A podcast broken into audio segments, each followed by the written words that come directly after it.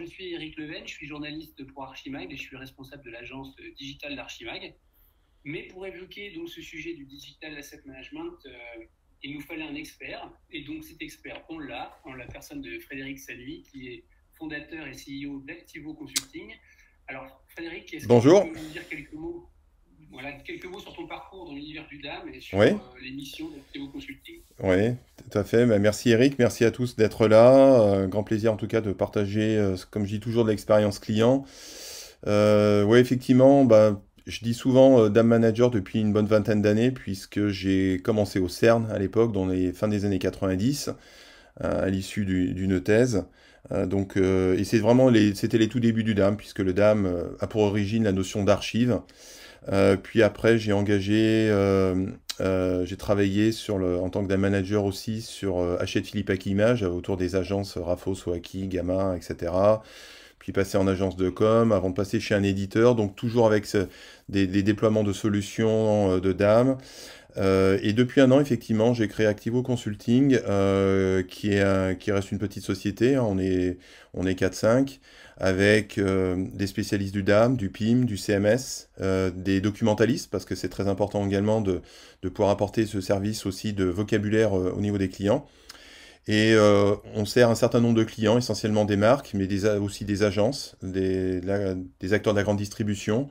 Et par exemple, je m'occupe actuellement euh, du DAM Michelin, euh, récemment, récemment démarré, donc au niveau mondial. Donc, donc j'essaye en tout cas de on essaye de partager, de communiquer notre expérience, et puis on est, en même temps on la vit au quotidien, ce qui est, je pense, le plus important.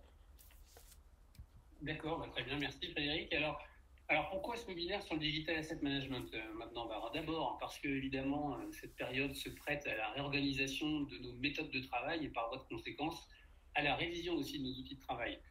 Ensuite euh, parce qu'Archimag vient justement d'éditer son nouveau guide pratique, le numéro 66, qui est consacré à la valorisation des ressources multimédia. Alors dans ce guide, ce guide offre un, large panorama du marché du DAM, de ses enjeux, de ses acteurs et des solutions qu'il compose un guide auquel d'ailleurs Frédéric a largement euh, participé et que je vous conseille de lire si vous êtes à la recherche de conseils et de solutions. sachez également qu'Archimag a édité l'an dernier un e-book euh, qui est entièrement consacré aussi au digital asset management avec plusieurs partenaires, là encore, dont Frédéric.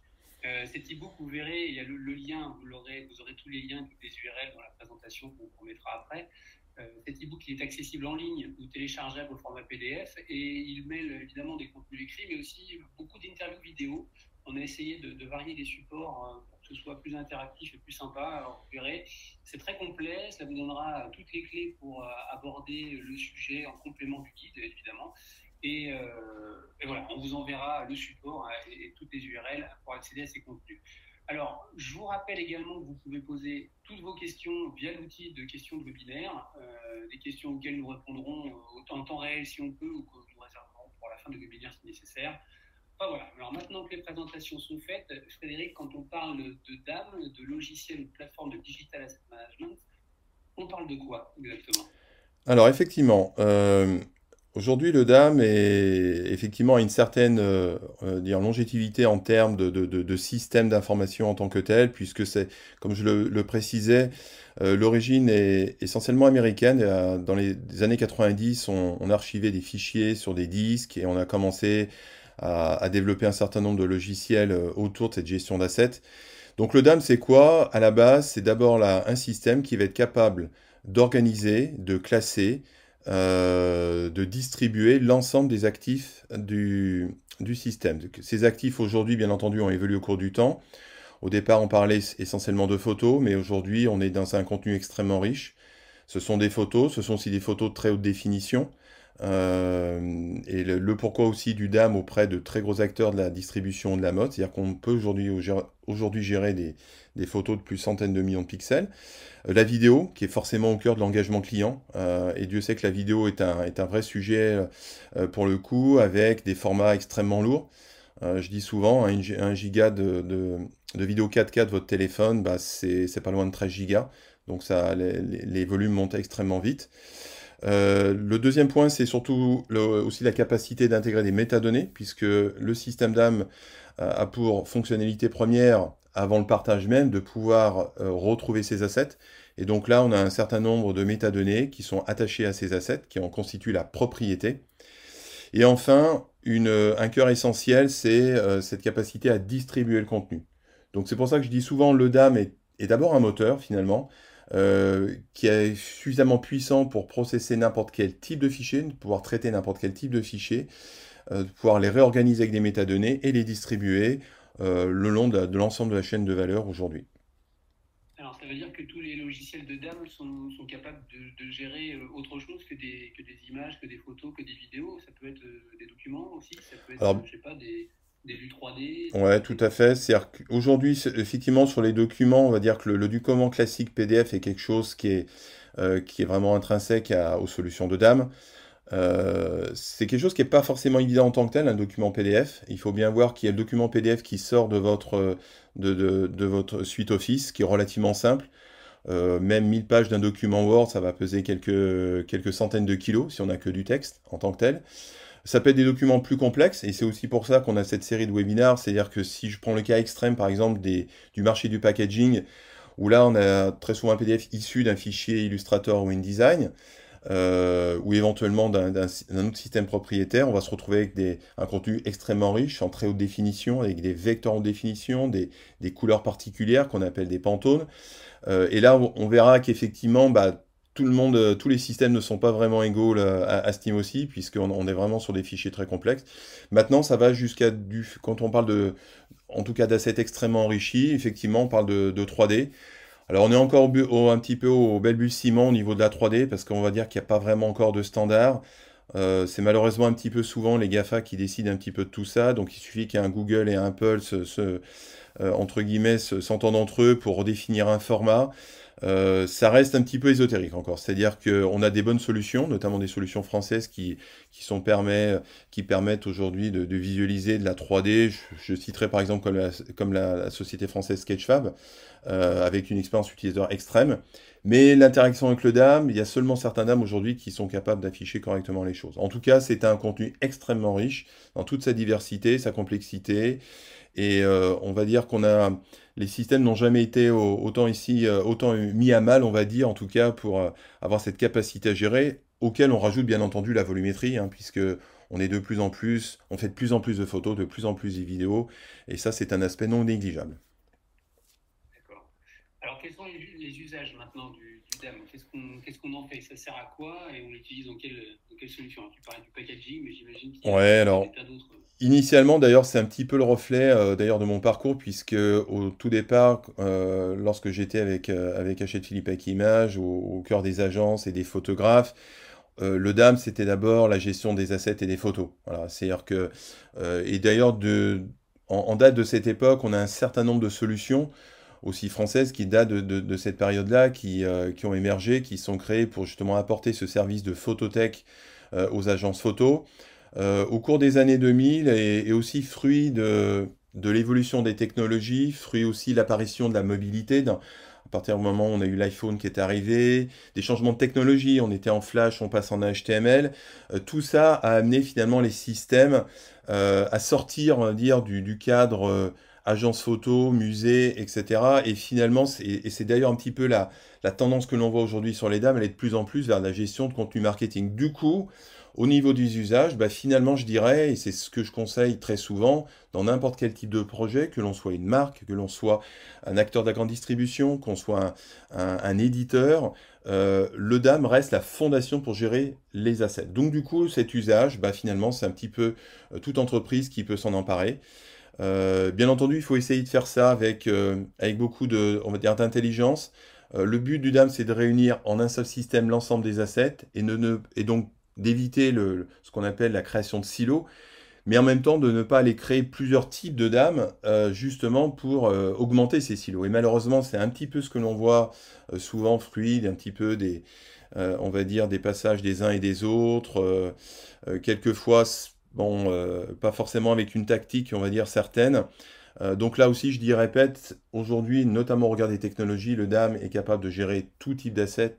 La volumétrie n'est plus un problème les temps de calcul ne sont plus un problème, et donc du coup, aussi bien depuis une agence, comme on peut le gérer à 20 ans, jusqu'à maintenant une marque, et éventuellement plus avec des acteurs comme le packaging, comme nous verrons dans un prochain webinaire. Aujourd'hui, tout acteur, en tout cas, se doit se munir d'un asset management, d'une solution de digital asset management.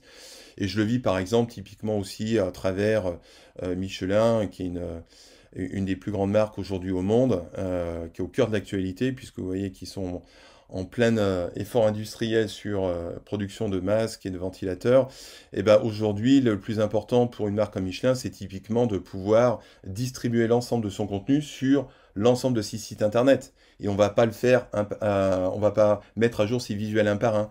On part d'une solution unique et cette solution unique, à travers des API, va permettre de distribuer ce contenu sur tous les, sur tous les points de vente, tous les sites internet qu'on soit une collectivité, euh, un musée, une agence de com ou même euh, Archimad, par exemple, un, site, un groupe d'édition, euh, ça, nous concerne. Quoi. Tout à fait, oui, tout à fait. Effectivement, et, je crois qu'aujourd'hui, on a aussi cette chance, qui était moins le cas, on va dire, qu'il y a une dizaine d'années. il y a une dizaine d'années, on va dire, on était dans un cadre où dès qu'on montait un petit peu sur certaines fonctionnalités ou avoir des capacités de traitement euh, euh, assez importantes, il y, avait un problème de coût. je le dis toujours, aujourd'hui, le marché du DAM est extrêmement varié et on part de solutions open source, voilà, donc qui sont sans licence, donc en dehors du service éventuellement pour la partie hébergement, à des solutions très, très on va dire, entreprises ou complexes. Donc en tout cas, il y a un panel et il y a un DAM pour chacun. Euh, il faut simplement, après, effectivement, c'est ce qu'on va voir dans la, à la suite, euh, savoir comment finalement euh, challenger un petit peu, les mettre au défi les, éditeurs, afin qu'on ait la solution qui réponde à notre expression de besoin et au regard de notre métier. Alors justement, c'est quoi les, principales fonctionnalités, les fonctionnalités clés, du DAM Alors, c'est vrai qu'aujourd'hui, et c'est peut-être aussi une explication sur le fait que je dirais, euh, en dehors du monde anglo-saxon, euh, où le DAM est pratiquement finalement dans l'ADN de tous, c'est un petit peu ce problème, c'est finalement sur quel standard on se base, sur quelle norme on se base. Est-ce que c'est le dernier éditeur à la mode qui investit beaucoup et qui a raison? Est-ce qu'il faut croire des, des, agences de conseil telles que Gartner, Forrester? Donc c'est un monde qui est très complexe. La semaine dernière, on avait encore le, ce qu'on appelle le Chief Martech, c'est euh, une organisation de, on va dire, d'un ensemble d'éditeurs, d'experts qui, essayent de construire la carte marketing un petit peu du, marché. Et c'est cette carte, je pense que vous avez tous vu, qui s'agrémente de, centaines de solutions par an. Et aujourd'hui, on se retrouve dans une espèce de jungle de solutions avec plus de 8000 solutions. Euh, bon, là, effectivement, on se, on se dans une problématique, c'est comment choisir. Euh, comment choisir, quels sont, les, quels, sont les points sur lesquels on va pouvoir euh, mettre au défi les éditeurs. Et en fait, euh, au, travers de la, DAM Foundation, et notamment par exemple de la société IK Equity, avec lequel je, d'ailleurs je travaille avec toute l'équipe justement pour aider à modéliser, à améliorer ce modèle. Depuis 3-4 ans, ont été mis en place, même si les les premiers, euh, euh, les premiers principes étaient posés déjà il y a une petite dizaine d'années, mais on essaie de mettre en place finalement un certain nombre de points clés, et ces points clés, c'est ce qu'on appelle les 10 core. Euh, alors ce qui est important de savoir, c'est que lorsqu'on va essayer de mettre au défi une solution, on n'est pas du tout dans une, dans une relation où globalement je vous fais un chèque et vous mettez dans la liste. Ça, je pense que c'est super important. c'est extrêmement important d'être prêt euh, d'expression de besoin du, client et que ce n'est pas une question d'argent en tant que tel. Euh, et, là, pour le coup, un certain nombre d'éditeurs peuvent demander à être, euh, entre guillemets, challengés sur ces 10 core et ça ne leur coûtera rien. Voilà. Et ces, ces 10 caractéristiques, bah, en fait, elles reprennent un petit peu le cycle de vie de, de l'actif numérique. Depuis le téléversement dans le système, depuis la sécurité, hein, Dieu sait qu'aujourd'hui c'est important au regard des, de tout ce qui est cloud, euh, l'organisation de l'asset en tant que tel, euh, sa transformation, puisqu'on comme je disais, le DAM est, un moteur qui va être avoir comme une des tâches euh, créer ce qu'on appelle différentes transformations de l'asset, différents formats, différentes résolutions, différentes tailles, son enrichissement avec des métadonnées, tout ce qui est processus aussi dans le DAM, c'est-à-dire avec des notions de, validation, la recherche bien évidemment, la prévisualisation, puisque là aussi on peut avoir différents types d'expériences utilisateurs, et tout ce qui va être publication. Et finalement, au travers de ces, de ces euh, dix caractéristiques, on arrive quand même assez bien à, euh, défier finalement une solution et voir qu'elle répond bien. On va mettre un score, et puis bah, c'est un petit peu comme à l'école, bah, celui qui a le plus gros score est, entre guillemets est le meilleur. Tout ça, bien entendu, c'est remettre au ratio aussi euh, de coûts. Euh, et je dis toujours le plus important aussi dans une solution d'âme, c'est le retour sur investissement euh, et qu'on n'est pas obligé de dépenser un million de dollars, en tout cas pour avoir le bon système d'âme. D'accord. Alors, dans le DAM, comme, dans d'autres solutions de gestion de, documentaire comme la GED ou le CM, on parle également de métadonnées. Euh, mais là, on parle de quelles métadonnées exactement? Alors, au niveau des métadonnées, et là, c'est vraiment le, cœur de travail, je crois que c'est sans doute ce qu'il y a de plus intéressant finalement euh, dans ce travail-là, et, d'ailleurs que vous reprenez très, euh, très souvent et, avec détail chez Archimag, et encore dans, dans, le dernier numéro, là, le, numéro spécial, où finalement, depuis même la numérisation, depuis la gestion des archives, tous, tous, ces actifs ne prendront vie à un moment donné que parce que l'on on a trouvé un moyen de classement. Alors ces moyens de classement, ils sont basés sur des métadonnées standards. Euh, globalement, on a trois types de métadonnées. On a des métadonnées, euh, alors je ne vais pas reprendre les termes anglais de implicite, explicite, etc. Mais globalement, on a ce qu'on appelle l'exif, qui est véritablement lorsqu'on va prendre une photo qui, va être un petit peu l'empreinte euh, technique de la photo issue du boîtier, avec énormément de, de caractéristiques techniques, pas forcément les plus intéressantes. L'IPTC, euh, qui, est une, qui est un standard depuis 1965. Donc on va dire que c'est vraiment un des standards dans, dans le métier. Et c'est un standard véritablement que je conseille euh, à tous les niveaux, chez tout le monde, quel que soit finalement le, type, de, euh, le, type de marché ou le, type de, métier que vous avez abordé. En effet, l'IPTC a cette capacité à pouvoir venir s'enregistrer dans, votre fichier. Et si vous faites le test, typiquement d'inclure de, l'IPTC dans vos photos. Alors vous pouvez le faire avec différents logiciels. Euh, ça commence depuis Adobe Bridge, euh, Lightroom, Photostation. Enfin, vous avez un certain nombre d'acteurs sur ce marché-là. Et si vous faites une recherche d'un mot-clé sur votre PC ou sur votre Mac, bah, vous verrez que vous retrouverez les assets.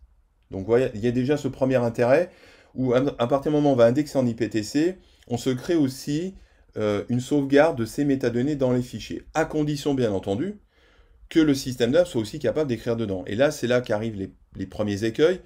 Tout le monde n'est pas égaux à ce niveau-ci. Euh, beaucoup d'éditeurs vont vous dire, sous couvert de problèmes techniques, euh, non, bah, on ne fait pas comme ça, mais vous, verrez que c'est beaucoup mieux ce qu'on vous propose. Moi, je dis toujours faire, faire attention à ce niveau aussi, puisqu'à un moment donné, euh, si vous êtes amené à un moment donné, ce que j'espère pas, mais changer de solution, là aussi, attention danger, un certain nombre d'éditeurs, encore malheureusement, vont vous faire payer pour récupérer vos assets et vos données. Et ça, c'est absolument inadmissible.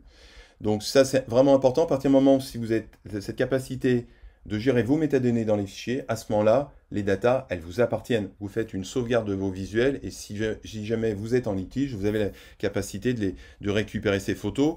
Et ces photos avec de l'indexation du PTC, elles peuvent être très facilement transférables dans un autre DAM qui va les réindexer.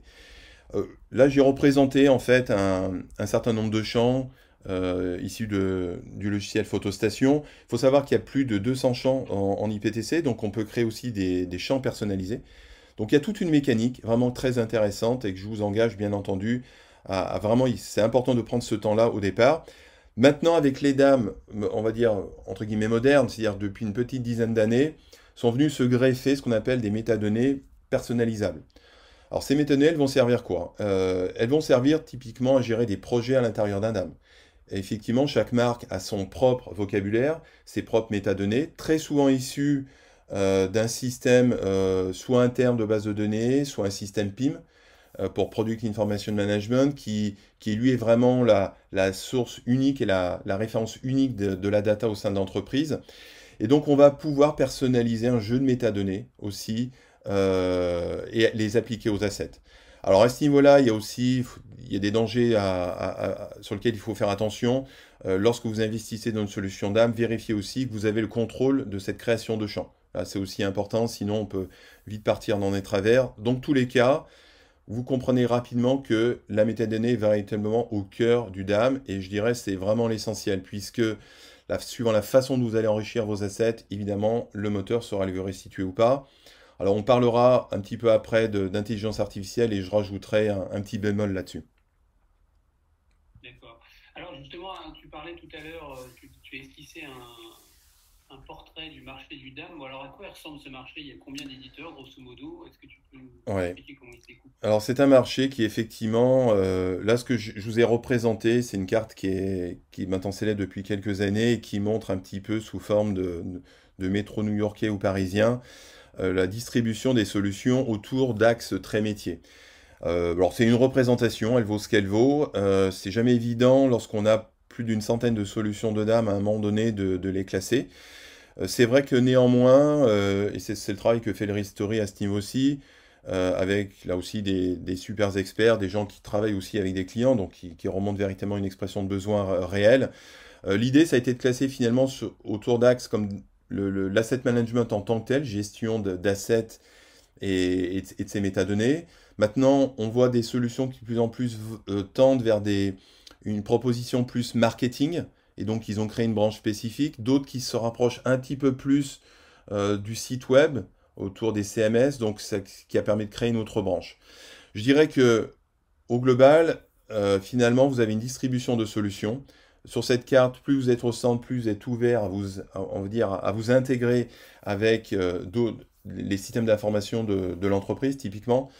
cette notion d'écosystème est très importante également, c'est-à-dire que c'est vraiment aujourd'hui cette capacité à les récupérer et à publier de l'information. Euh, maintenant, effectivement, suivant les, je dirais les pays, euh, je le vois par exemple aux États-Unis où c'est très Gartner Forrester. Donc là, ça sera compliqué de choisir quelque chose en dehors du, du, list, du listing qui est fait par, par ces deux entités, même, alors qui font un très bon travail. Mais bon, on est toujours dans cette notion de choisir une liste, alors que je pense qu'à un moment donné, surtout aujourd'hui, fruit de de tout ce que nous apporte la technologie, il y a un moyen de ramener, euh, en tout cas de challenger une solution, pas simplement sur une liste qui est fournie par des entités X ou Y. Voilà. En tout cas, c'est un marché qui est assez fourni euh, et qui aujourd'hui euh, se distribue depuis des solutions simples à des solutions plus complexes, à des solutions, bon, très peu encore en, ce qu'on appelle en premise, c'est-à-dire qu'on va installer chez soi, beaucoup de, solutions hybrides, c'est-à-dire qui vont se retrouver à cheval et essentiellement du cloud. Alors, c'est quoi la différence justement entre de l'open source et une solution euh, éditeur euh, complète? Alors, je dirais que en fait, c'est assez bizarre. C'est euh, finalement quand on regarde, en tout cas pour beaucoup d'entre elles, je vais prendre un exemple simple, la recherche. Beaucoup d'entre elles utilisent Elasticsearch, qui est le moteur de recherche. Donc, encore récemment, un client me disait, mais finalement, c'est quoi la différence?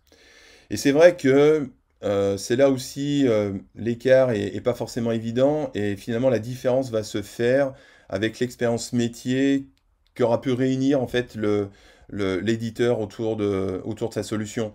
Euh, j'aime souvent rappeler, il y a 25 ans, euh, Steve Jobs était le premier à dire interdire ses ingénieurs de revenir travailler tant qu'ils ne s'étaient pas assis un certain temps auprès de ses clients. Mais je crois que c'est une, une, vraie réalité, c'est quelque chose que je vois encore euh, très souvent.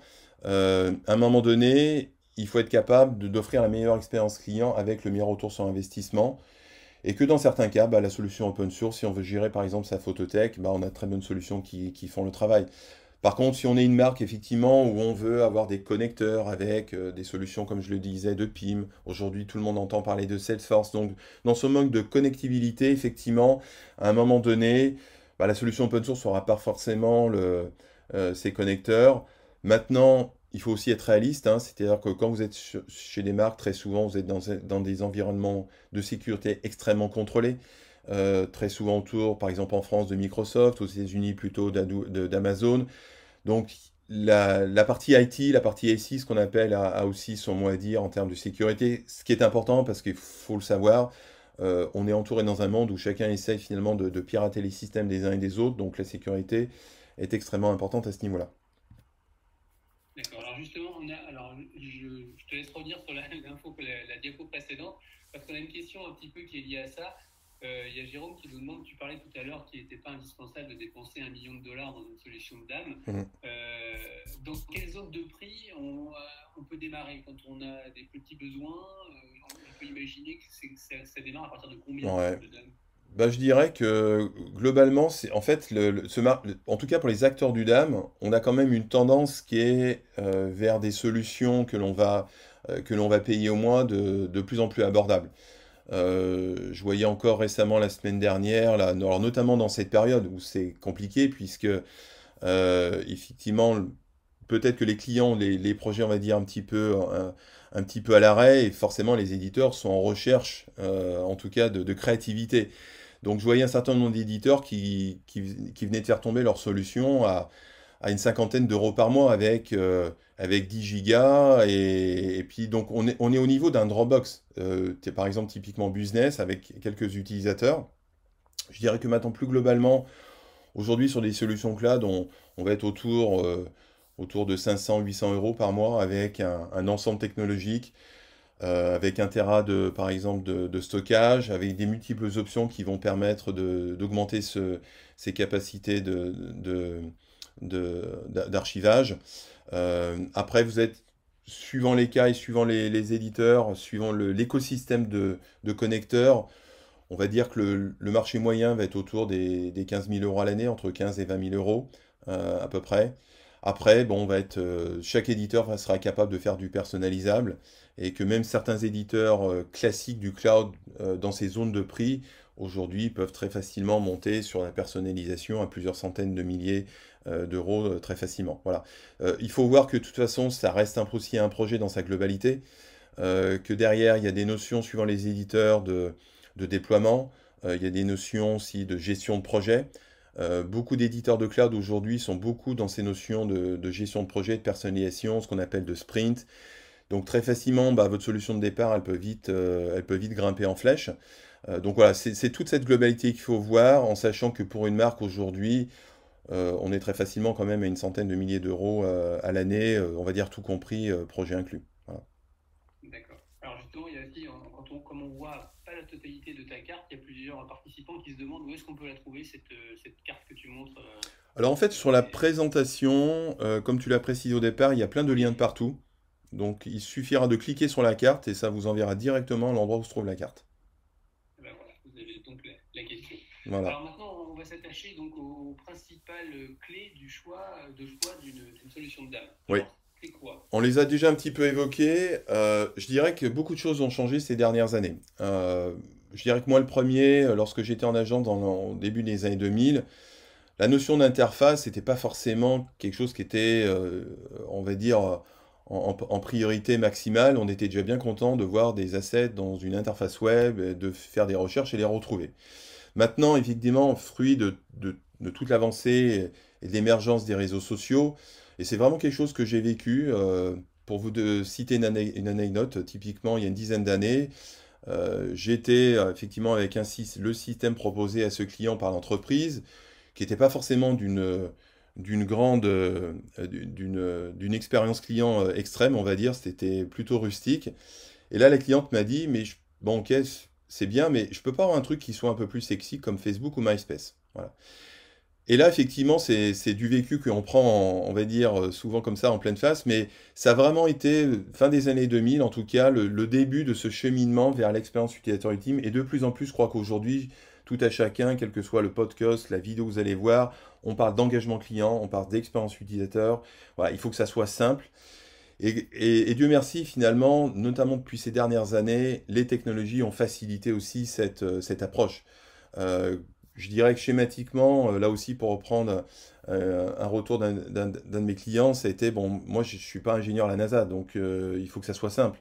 Donc il faut, de la même manière, sur son smartphone, on arrive à apprendre très vite, sans pratiquement manuel, bah, il faut que le DAM, ça soit pareil. Donc du coup, on arrive finalement à ces solutions euh, en sachant qu'elles sont influencées quelque part à un moment donné aussi par des grands euh, éditeurs. Alors moi je dis toujours que euh, bon, Adobe fait plein de choses, hein. tout le monde se travaille avec Adobe, avec la Creative Suite, dans, tout cas dans tout ce qui est, PAO, design et agence. et effectivement, Adobe est très fort sur cette partie de design. A des portails comme Adobe Stock, etc. Euh, aujourd'hui, c'est assez amusant de voir que je vois beaucoup d'éditeurs finalement suivre cette même voie, c'est-à-dire un champ principal en haut, un mur d'image, et en trois clics, on accède au contenu très facilement euh, et, sans apprentissage. Donc voilà, en tout cas, cette, cette expérience utilisateur, elle est majeure, elle est fondamentale, Et si, euh, en tout cas, on ne l'a pas, c'est compliqué pour l'éditeur d'aller vendre sa solution. Alors, on a beaucoup de tests hein, qui permettent aussi de tester tout ça. Il faut le tester sur les mobiles. Il faut s'amuser à faire des glissés-déposés depuis vos ordi. Et là, vous aurez des réponses euh, assez pertinentes. Le deuxième point, c'est la performance parce que euh, c'est quelque chose qui est très important à ce niveau aussi. À part, dès qu'on va sur de la volumétrie, pour rappel, je disais qu'effectivement, le DAM, c'est un moteur. Bah, ce moteur, il faut lui donner des, des choix en, tant que tel. Alors aujourd'hui, c'est, je dirais qu'auparavant, on, achetait un serveur, il y avait X processeurs, on mettait de la RAM, etc. Aujourd'hui, c'est un peu noyé dans tout ce qui est cloud. Et c'est, souvent compliqué de savoir un petit peu ce qu'il y a derrière. Évidemment, un éditeur va essayer de, minimiser ce coût de process, parce que forcément, c'est de l'argent pour lui. Euh, donc là, on a moins de visibilité. Maintenant, avec un certain nombre de protocoles de test de, en téléversant des visuels, on arrive quand même néanmoins à, à, challenger, à mesurer la performance, ne serait-ce que, moi je dis toujours, je prends toujours un titre très haute définition, un PDF un peu complexe, une vidéo 4K, euh, et vous aurez euh, une petite idée des, performances du système, auquel j'ajouterai également la sécurité, qui est très importante. Euh, il faut savoir que beaucoup de systèmes aujourd'hui sont faits, ce qu'on appelle sur des bases de front, c'est-à-dire que l'éditeur va utiliser sa propre API pour proposer une solution, et qui dit API dit modularité, dit écosystème, mais dit aussi faille de sécurité. Donc là, c'est effectivement très important. En tout cas, cette notion d'écosystème, grâce aux API, elle est quand même fondamentale et elle permet vraiment d'intégrer le DAM au cœur euh, du système d'information de l'entreprise. Et je terminerai par la partie euh, analytique, c'est-à-dire tout ce qui est KPI, BI. Alors là aussi, je dirais que globalement, c'est pas forcément très bien fait chez la plupart. On se retrouve avec des petits logos ou des petites barres euh, qui a téléchargé quoi et comment. Là, pour le coup, un Google Analytics fait beaucoup mieux à Steam aussi. Maintenant, on a aussi des technologies, euh, notamment autour du ce qu'on appelle du BI, Business Intelligence, qui permettent d'avoir des, des, vraies belles intégrations. Parce qu'à un moment donné, c'est un investissement et il faut être capable de montrer, en tout cas à sa direction, euh, à, son, à son entreprise, le gain d'une solution de dame. Et là aussi, une solution de dame bien, en tout cas, prise au départ avec euh, en tout cas la, bonne équipe, euh, la bonne expression de besoin, c'est une solution qui se rentabilise euh, entre 12 et 18 mois. C'est pas 10 ans. Voilà. si on est au-delà d'une année, c'est quand même compliqué. donc voilà. En tout cas, les KPI sont importantes pour véritablement mesurer la performance de vos assets. Alors justement, hein, je, reste sur les KPI, euh, hormis de savoir euh, qui a téléchargé quoi ou s'il manque peut-être, euh, s'il y a des recherches qui n'aboutissent pas, ça sert vraiment à quoi dans une plateforme de DAM Alors il y a une chose, une première chose qui peut servir, c'est par exemple simplement, en, premier lieu, si on reste dans un cadre de photo, on a des métadonnées et les gens forcément cherchent un certain nombre de, mots-clés. Bah déjà, avoir la capacité d'avoir une visualisation de ce que recherchent les gens.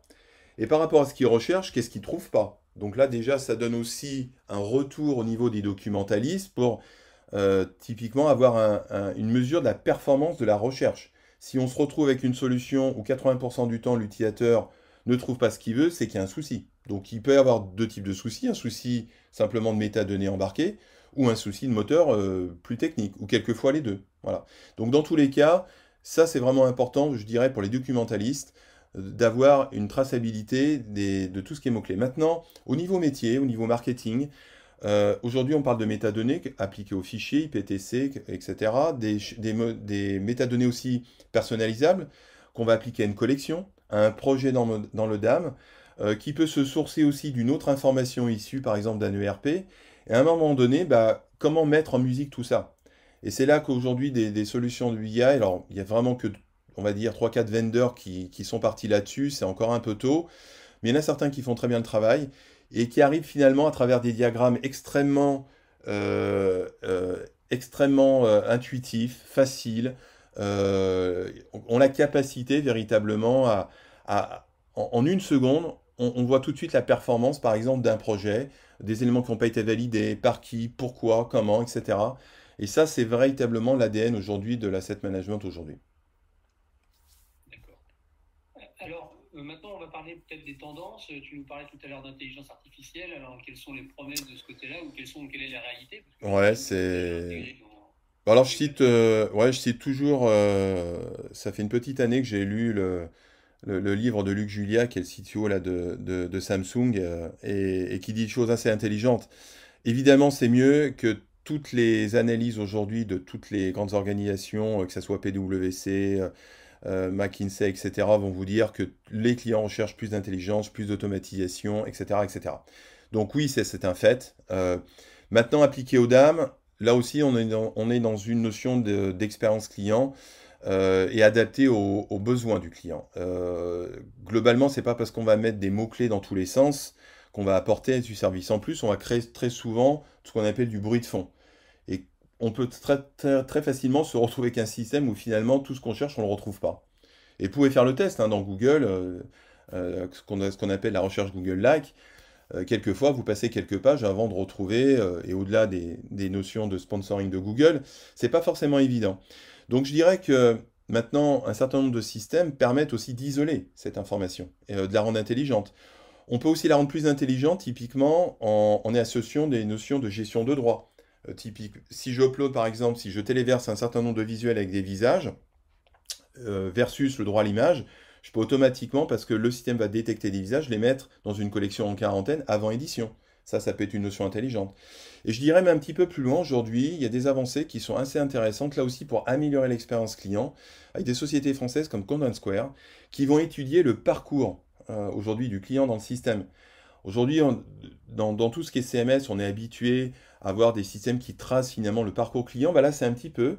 Et comme de plus en plus les, systèmes modernes de DAM euh, vont être faits de composants, euh, qui vont pouvoir être personnalisés, bah, finalement, suivant le travail qu'on va faire, progressivement, un certain nombre d'éditeurs travaillent sur cette personnalisation euh, de l'interface au regard de son utilisation. Donc voilà. Donc je dirais qu'il faut voir toujours le côté positif. C'est bien, il y a du mieux, on va vers de l'automation, on va vers de l'intelligence. Euh, dans le cas de la vidéo, tout ce qui est speech to text, par exemple, est très intéressant. C'est-à-dire qu'on peut très facilement euh, faire euh, récupérer de l'indexation des mots-clés. Mais là aussi, bon, est-ce que ça vaut le coup de mettre tous ces mots-clés au sein de la recherche? Je ne sais pas. En tout cas, c'est à prendre précaution. Ça reste un outil qui doit rester sous contrôle. Alors maintenant, on a une, question, et donc c'est le point d'après. En termes de déploiement, alors j'imagine que la majorité des projets sont en SaaS, mais justement, on a des participants qui nous demandent euh, si on trouve aussi des propositions, des, projets on-premise? Alors je dirais que, ouais, je dirais qu'il y, en a encore un certain nombre. Il y en a un certain nombre, beaucoup moins. Ça va un petit peu dépendre finalement de votre métier. Euh, moi, je le vois typiquement dans le cas, par exemple, des agences. Bah, les agences ont l'habitude de travailler avec leurs assets à travers des serveurs de fichiers. Et parce qu'aujourd'hui, une double page InDesign, euh, son rassemblement, ça peut vite faire plusieurs gigas. Alors même si on est connecté à la fibre, et Dieu sait que tout le pays n'y est pas encore, notamment en confinement, on peut voir que de temps en temps ça peut être plus compliqué. Euh, je dirais que dans certains cas, typiquement d'agence, euh, il faut essayer, en tout cas essayer de, trouver un mécanisme qui, privilégie une, sorte de on-premise avec une partie cloud. Maintenant, l'architecture des systèmes modernes permet aussi d'avoir une certaine agilité, où finalement on va avoir ces mécanismes un peu de drive, ce, ce que les éditeurs appellent ça, de Dam Drive qui vont euh, partiellement en fait déposer une partie de la, production sur des serveurs de fichiers pour avoir de la rapidité, mais en même temps euh, recréer ce lien et en tout cas euh, assurer la synchronisation après sur le cloud. Il y a d'autres métiers par exemple comme la mode, où là moi je, en tout cas je connais certains acteurs de la mode où on part à la base d'une photo qui va faire 400 millions de pixels. Alors, il faut bien se dire que certains studios photo vont par exemple pouvoir euh, être amenés à faire 30 000 fichiers RAW par jour. Euh, vous comprenez là aussi très vite qu'il faudrait pratiquement une journée supplémentaire pour euh, tout mettre sur le cloud. Donc là aussi, on va être souvent dans des systèmes hybrides. Et les architectures techniques nous, vont nous permettre aujourd'hui quand même de répondre à cette demande, d'avoir une partie hybride production qu'on va faire, on va dire, au mieux dans le cadre de, la production à gérer. Et une fois que les assets auront été euh, transformés, retravaillés, optimisés. Ils seront déposés dans le cloud, notamment au regard du portail client. Voilà. En tout cas, on est de plus en plus, et aujourd'hui, les dernières statistiques, c'est pratiquement plus de 80% des solutions d'âme euh, sont euh, sont des offres cloud. Alors là aussi, après, vous avez trois acteurs majeurs, Amazon, Microsoft et, Google. Alors tout le monde sait qu'en France, notamment depuis Carrefour est, parti avec Google, il y a une tendance à ce que la grande distribution parte vers ce qu'on appelle GCP, Google Cloud Platform.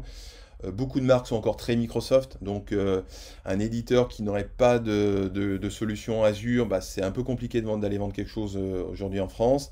Après, sur Amazon, il y a eu un, un départ assez fort au début, au départ, puis pour des notions un petit peu de, droit à la data, etc., ça, il y a, on, va, dire qu'un certain nombre de solutions sont mises de côté. Voilà, ça va dépendre un petit peu des pays. Euh, en tout cas, le, paysage actuel, il se dessine autour de ces tendances.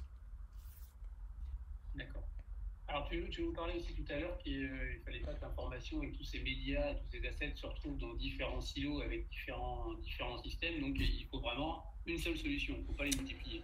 Ouais, je crois qu'aujourd'hui, c'est euh, raison gardée. C'est-à-dire que pour des questions aussi d'optimisation de coûts, on ne peut pas s'amuser aujourd'hui, je pense, à, déployer X système alors, je ne veux pas dire que va dire que c'est la, la leçon générale pour des certaines questions stratégiques. Une entreprise peut avoir éventuellement euh, un, deux ou trois dames, euh, mais certainement pas six ou sept ou des dizaines comme je peux en voir aussi assez souvent, ou parce que simplement quelqu'un qui change de poste euh, décide, bon allez, on, met tout, on tout à, plat et puis on, repart sur un appel d'offres.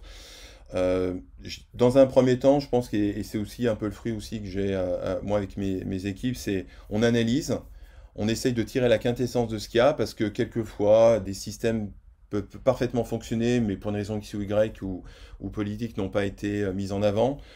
et puis en tout cas, si on, repart sur une solution, c'est véritablement, surtout aujourd'hui, aujourd'hui, une solution est parfaitement on peut parfaitement la mettre à l'échelle au regard d'expression de besoin, que ce soit en termes de, temps de calcul des assets, de volumétrie. Euh, donc évidemment, garder une seule entité, euh, un, seul silo, un, seul système. Euh, au regard d'expression de besoin, vérifier cet écosystème, comme je l'ai précisé dans certains cas, comme par exemple dans tout ce qui est ce qu'on appelle le retailing, comme des gens comme chez Michelin, Total, euh, Truffaut, tous ces acteurs, par exemple, qui ont besoin de, distribuer leurs assets sur tous, les, canaux de communication. Euh, voilà, il faut faire le bon choix au départ. Il faut, c'est pas évident aujourd'hui parce que euh, il y a aussi, il faut toujours y penser aussi. Au fil des années, un certain nombre d'acteurs disparaissent, mangés par les uns et par les autres. Donc, il y a toujours un risque, hein, c'est-à-dire que c'est, jamais évident de se dire bon, est-ce qu'un tel sera encore vivant dans trois ans? Dans tous les cas, et comme j'aime à le rappeler, un projet d'âme, c'est 5% de technologie et 95% de, euh, de, de, process humain. Euh, c'est ce que me rappelle très souvent euh, Eric Chagnot, le CDO de chez Michelin, et je crois qu'il a parfaitement raison là-dessus. Et, aujourd'hui, par exemple, si le digital marche très bien chez Michelin, c'est d'abord à cause des hommes. Voilà. donc ça, c'est important, c'est se préoccuper d'abord des process, des hommes, des assets, Aujourd'hui, une solution de dame peut pratiquement gérer à peu près n'importe quel type de problématique. Voilà. Justement, il y a Maëva qui, pose une question et qui dit qu'il demande est-il possible de stocker des rushs vidéo dans un DAM ou est-il conseillé d'avoir un MAM pour l'archivage? Que conseillez-vous? Alors, euh, c'est quoi déjà la différence entre un DAM et un MAM? Alors le MAM c'est plutôt ouais, le MAM est plutôt utilisé à l'origine pour tout ce qui est gestion vidéo. Et d'ailleurs c'est justement ça pour rebondir là je cet après-midi, je démarre justement un, nouveau webinaire sur euh, DAM et vidéo parce qu'effectivement, c'est une vraie problématique.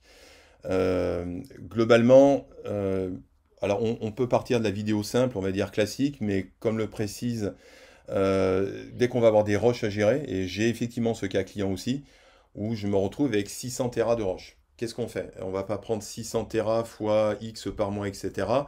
Donc l'idée, c'est de, quand on a en tout cas beaucoup de roches vidéo, c'est d'imaginer autre chose, d'avoir, de monter une sorte de mini-régie en, tant que telle, on va faire un, classement véritablement ce dont on veut partager dans un format bien spécifique, voilà, et puis ce qui éventuellement va garder en archive froide.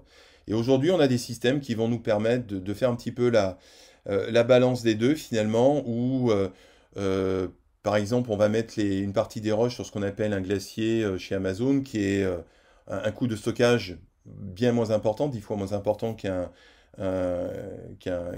système de production. Avoir une notion de qualification de ce, process-là pour ne distribuer aux dames, on va dire que, on va dire une petite partie. Bon, maintenant, versus les projets, versus la diffusion, si on veut transformer le DAM comme certains éditeurs le font. Euh, il y a certains éditeurs qui, effectivement, qui sont vraiment très orientés vidéo.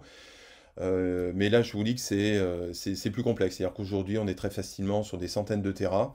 on est sur des déclinaisons de langue, on est sur, sur beaucoup de complexités qui font que aujourd'hui les solutions d'âme ne sont pas forcément toutes, en tout cas, bien armées pour le faire on peut conseiller à Maëva qui pose la question de suivre le webinaire que tu, dans lequel tu interviendras juste après. Bah, juste à 4 heures, oui, effectivement, je démarre sur un, sur un, sur un webinaire qui, qui reprend ce sujet-là parce qu'effectivement, j'ai, moi j'ai ce problème-là au quotidien. Euh, qu'est-ce qu'on fait des 500 Tera de roche, des 600 Tera de roche? On ne sait même plus d'ailleurs comment commencer parce qu'il y en a tellement. Euh, que bon, chacun ne peut pas avoir non plus une session de travail euh, ultra, ultra rapide avec plein de RAM, etc. Donc non, c'est pas évident, et que je vois de plus en plus arriver des flux 4K, qu'est-ce qu'on en fait euh, Et voilà, c'est toute une problématique qui est, pas si simple que ça en tout cas. D'accord. Alors pour conclure maintenant, quels sont les conseils que tu peux donner donc, à ceux qui nous écoutent et qui d'ici peu seront de retour au bureau et auront peut-être à cœur de revoir leurs outils, d'adopter un DAM, de, et de ah. mener à bien un projet dans ce sens Ouais, alors je dirais que le en tout cas, c'est ce que j'ai essayé de vous faire partager depuis le début, c'est véritablement toujours être dans l'audit et euh, par rapport à vos assets. Euh, très souvent, euh, moi, je récupère souvent des disques à droite et à gauche avec un classement qui, est tout sauf un classement. Je n'ai pas par exemple parlé aussi de convention de nom, mais c'est des choses qui sont également très importantes.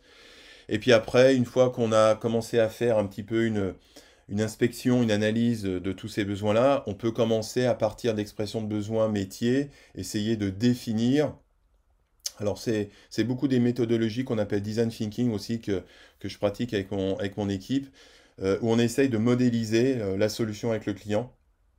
Et finalement, la, phase de ce qu'on peut appeler RFI, RFP, euh, donc d'appel d'offres, elle n'est que finalement, l'émanence, c'est la quintessence de toute cette étude qui est, passée.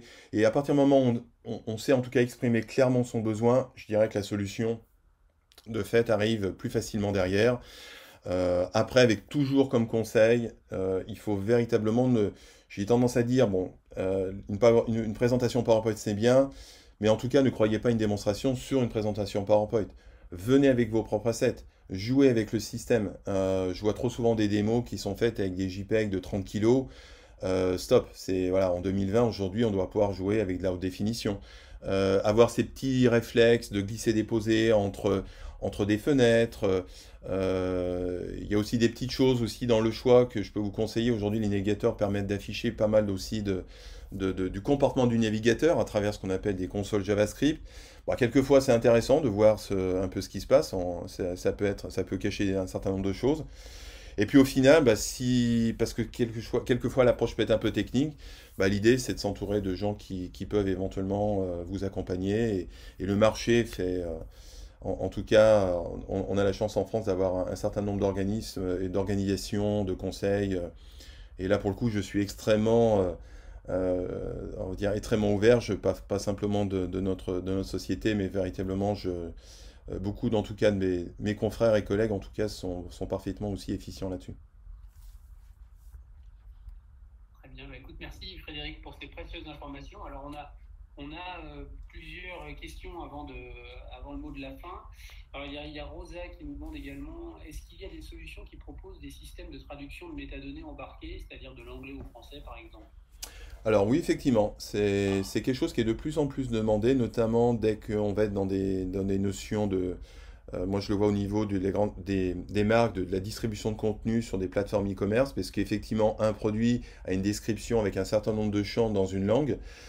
Alors là, très souvent, un DAM, au moins, aura au départ la capacité de proposer un, nouveau, un nouvel onglet qui permettra d'avoir une traduction qui sera certes manuelle. Maintenant, aujourd'hui, on a un écosystème de de solutions périphériques euh, telles que par exemple euh, DataWord, euh, telles que SDL, qui vont permettre de faire de la traduction de ces champs.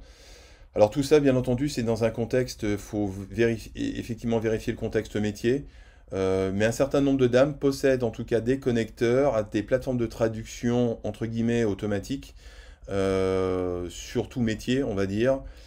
Après, ça a aussi un coût, hein, il, faut, il faut aussi voir ça. Euh, dans tous les cas, si on ne peut pas avoir cette connexion, on peut au moins avoir la possibilité de personnaliser euh, les champs de métadonnées de notre asset et en tout cas d'y pouvoir euh, y adjoindre notre propre traduction à travers un process, à dire plus humain et métier. il y a aussi une, question de Roger qui nous demande y a-t-il des éditeurs de DAM spécialisés dans des secteurs d'activité, par exemple le secteur public? Est-ce qu'il y a vraiment des, solutions qui sont dédiées à certains secteurs particuliers? Je dirais que. Extrêmement ouvert. Ouais, sur, euh, par exemple, sur les deux dernières années, beaucoup d'organismes publics font des appels d'offres, etc. Alors, euh, il y a eu souvent des, il y a souvent des contraintes budgétaires qui font que les très gros acteurs du marché sont, rarement dans, ce périmètre-là, ce qui donne d'autant plus d'ailleurs de, de, on va dire, de cacher à, des solutions open source qui sont de plus en plus légitimes à ce niveau aussi. Euh, bien entendu, ça va dépendre du budget. Hein. Je vois en temps des budgets on a, 50, on a entre 25 et 50 000 euros pour faire un projet d'âme. Bon, bah, faut pas, voilà, c'est pas évident. C'est pas évident. Donc, euh, si on part d'une solution open source avec un peu de service, on y est vite. Euh, donc voilà, c'est en, tout cas, il y a, les, solutions existent euh, à, tous les niveaux. Euh, je crois que véritablement on peut, on peut sourcer différents types de solutions, en tout cas sur l'open source, des solutions intermédiaires, Azure, Amazon, ou des solutions plus complexes. Évidemment, des très grands groupes comme L'Oréal, etc., vont très souvent partir sur des solutions très très très complexes, mais qui peuvent aussi mettre du temps et du temps aussi à se mettre en place la complexité n'est pas non plus un, avantage à ce niveau-ci. Euh, en tout cas, on a la liberté du choix euh, aujourd'hui comme on ne l'a jamais eu auparavant. La liberté de choisir les bonnes technologies, de pouvoir tester, de pouvoir véritablement euh, challenger tout l'ensemble de ces éditeurs. D'accord. Alors, on a, encore, on a, encore, quelques questions. De toute façon, on a encore quelques minutes pour y répondre. à un moment, tu parlais également de la possibilité que, la solution euh, de DAM disparaisse et que Simone se demande comment peut-on récupérer les données qui sont stockées dans un DAM qui va disparaître ou qui a disparu. Alors, alors là, c'est une très bonne question. Euh, je pense que toute personne qui a géré un projet DAM va forcément rencontrer ce problème-là. Et c'est ce que j'évoquais au niveau des métadonnées. là, c'est vraiment quelque chose que je conseille. Malheureusement, trop souvent, un certain nombre d'éditeurs, et là j'ai un peu de mal à m'inscrire dans, cette lignée-là, euh, vont faire débourser dire un, forfait pour récupérer et les assets et les métadonnées. Bon, euh, c'est pas vraiment l'esprit du DAM en, tant que tel. Et en tout cas, si on a bien pris le projet euh, à la base, avec les recommandations que je vous ai données en termes de, par exemple, d'IPTC, en tout cas de gestion de ces métadonnées dans les fichiers, c'est quelque chose qui ne doit pas arriver, hein, typiquement. Euh, au moment aussi d'embarquer dans, une nouvelle solution, euh, ça, ça fait partie de, votre expression de besoin, la, demande de pouvoir, lorsque je télécharge mes, assets, euh, de pouvoir avoir les métadonnées incluses dedans. Un éditeur saura vous le faire, il ne va pas forcément vous le dire, parce qu'à un moment donné, la, data est toujours un moyen d'échange, mais en tout cas, vous pouvez l'exprimer, ce besoin. Et ça, je pense que c'est important. la capacité aussi à pouvoir exporter en masse. Parce que très souvent, on parle de téléversement en masse, mais on part, souvent, on part rarement de, récupération en masse. Et je, prends le, simple exemple que j'avais encore ce matin où je récupérais 600 euh, visuels dans un Google Drive. Bah, si vous regardez le temps de faire le zip, etc., globalement, vous avez entre-temps trois déconnexions. Enfin, c'est juste impossible. Voilà. Bah, chez un certain nombre d'éditeurs, c'est à peu près ça essayer de récupérer 600 euh, assets d'un coup, le temps que l'archive soit faite, etc., il peut se passer du temps et puis ça ne va jamais arriver au bout. Donc ça aussi, ça fait partie dans les, dans les, au, tout départ, quand on va monter son projet, euh, quelles sont les, les voies de transfert possibles. Alors, sans parler de FTP, SFTP, où on est sur des, des anciens protocoles, même si ça reste encore d'actualité, notamment pour tout ce qui est presse. Euh, aujourd'hui, on a la capacité aussi d'aller transférer un grand nombre d'assets sur ce qu'on appelle des, volumes S3 euh, chez Amazon, où là, on pourra récupérer plus facilement. Dans tous les cas, faites aussi le test. Moi, je dis simplement, euh, vous, dans votre dame, vous faites afficher. En principe, les éditeurs vont se limiter à 5000 vues par fenêtre pour éviter des, problèmes de, cache. Mais prenez simplement 150 visuels, vous les téléchargez, vous regardez le, temps que ça prend et comment ça se passe. Et ça peut être assez intéressant pour la suite.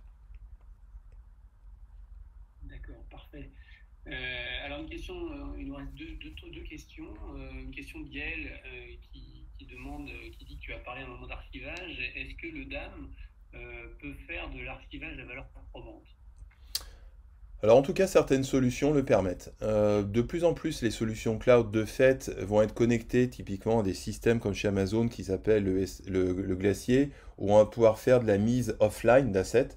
à moindre coût de, stockage.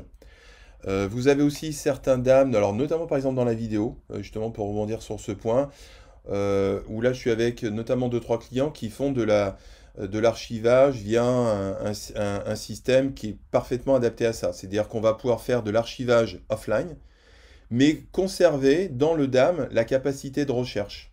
Et à ce moment-là, on va rechercher, on va voir que ces assets sont offline et demander leur désarchivage. D'accord?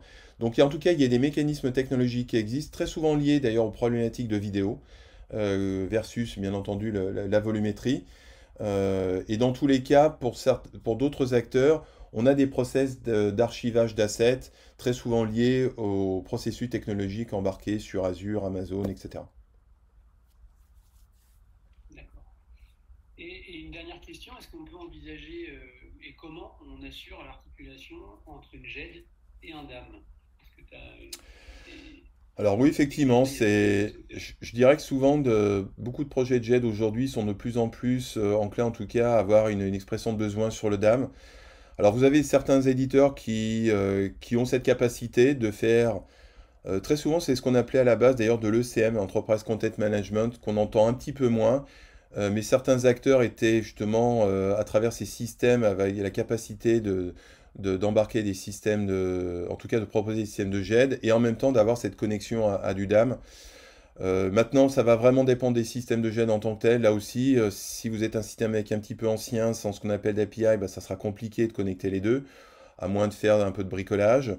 Euh, d'un autre côté, de plus en plus, on, va quand même vers une voie, et, heureusement pour l'expression de besoin utilisateur, de, de connectibilité. C'est-à-dire de plus en plus, les systèmes sont intelligents et en tout cas savent se communiquer, soit à travers une connexion directe, à travers un connecteur, soit à travers des, imports-exports XML. Euh, voilà, en tout cas, c'est des choses qui sont pour l'instant très souvent du, euh, développement personnalisé, euh, la plupart du temps, sauf à prendre un éditeur qui éventuellement a cette capacité à faire de la GED et du DAM. D'accord. D'accord. Alors, une dernière chose avant de conclure, est-ce que tu peux nous donner le lien ce webinaire euh, d'âme et vidéo qui, qui enchaîne juste après. Alors, je ne sais pas par quelle manière. Bah, le, euh, ouais, le plus, le, ouais, le plus simple peut-être, c'est d'aller, si vous allez sur LinkedIn et que vous cherchez mon nom, le, un des derniers posts, il est, représente, j'ai mis un post avec le lien. Voilà. Je peux pas faire plus simple là en tant que tel. Et sinon, si vous allez sur LinkedIn. C'est déjà, déjà, très bien. Voilà. Eh ben, écoutez, alors on va, on va conclure ici pour aujourd'hui. Ben, merci, merci Frédéric, merci à tous. Donc je vous rappelle qu'il y a trois autres webinaires qui sont organisés par Archimag euh, qui sont prévus autour du DAM et de la valorisation des ressources multimédia. Donc le 5 mai euh, à 10h sur le DAM au service du retail et du e-commerce. Le 12 mai sur le DAM à 10h également. Et là, il n'y aura pas de changement d'horaire sur le DAM au service du brand content et du packaging. Et le 19 mai à 10h également. Cette fois-ci, c'est un voilà, sur la gestion et la valorisation de son patrimoine audiovisuel. Ce sera un peu moins d'âme, on en parlera quand même. Et je crois, Frédéric, que de ton côté, hormis ce, webinaire euh, et les suivants. Euh, Il y a d'autres webinaires qui sont prévus. Oui, alors là, du coup, c'est. Alors pour le coup, ça sera en anglais dans le texte pour être, euh, on va dire, assez international. En fait, c'est en rapport au travail que je fais avec, avec la société IQ Equity, ex-Dam Foundation, et qui travaille sur ces notions de, de de, caractéristiques d'âme pour justement euh, essayer de, en tout cas de trouver un standard. Et justement, on a, on a pas mal travaillé cette, dernière année sur l'évolution de ce standard au regard de l'expression de besoin client. Donc là, c'est une série de, de six webinaires euh, bon, c'est de l'anglais d'Oxford, hein, donc c'est très compréhensible euh, néanmoins, qui vont s'étaler entre le 26 mai et le 4 août. Alors, c'est jamais évident de, trouver une bonne période parce qu'on ne sait pas trop entre les uns et les autres quand est-ce qu'ils déconfinent ou pas. Euh, dans tous les cas, sur le site, vous retrouverez l'ensemble de ces dates, des enregistrements, tout ça c'est gratuit bien entendu. Et véritablement, on rentrera dans, dans le détail technique de tous ces aspects que j'ai évoqués beaucoup plus longuement puisqu'on a six sessions.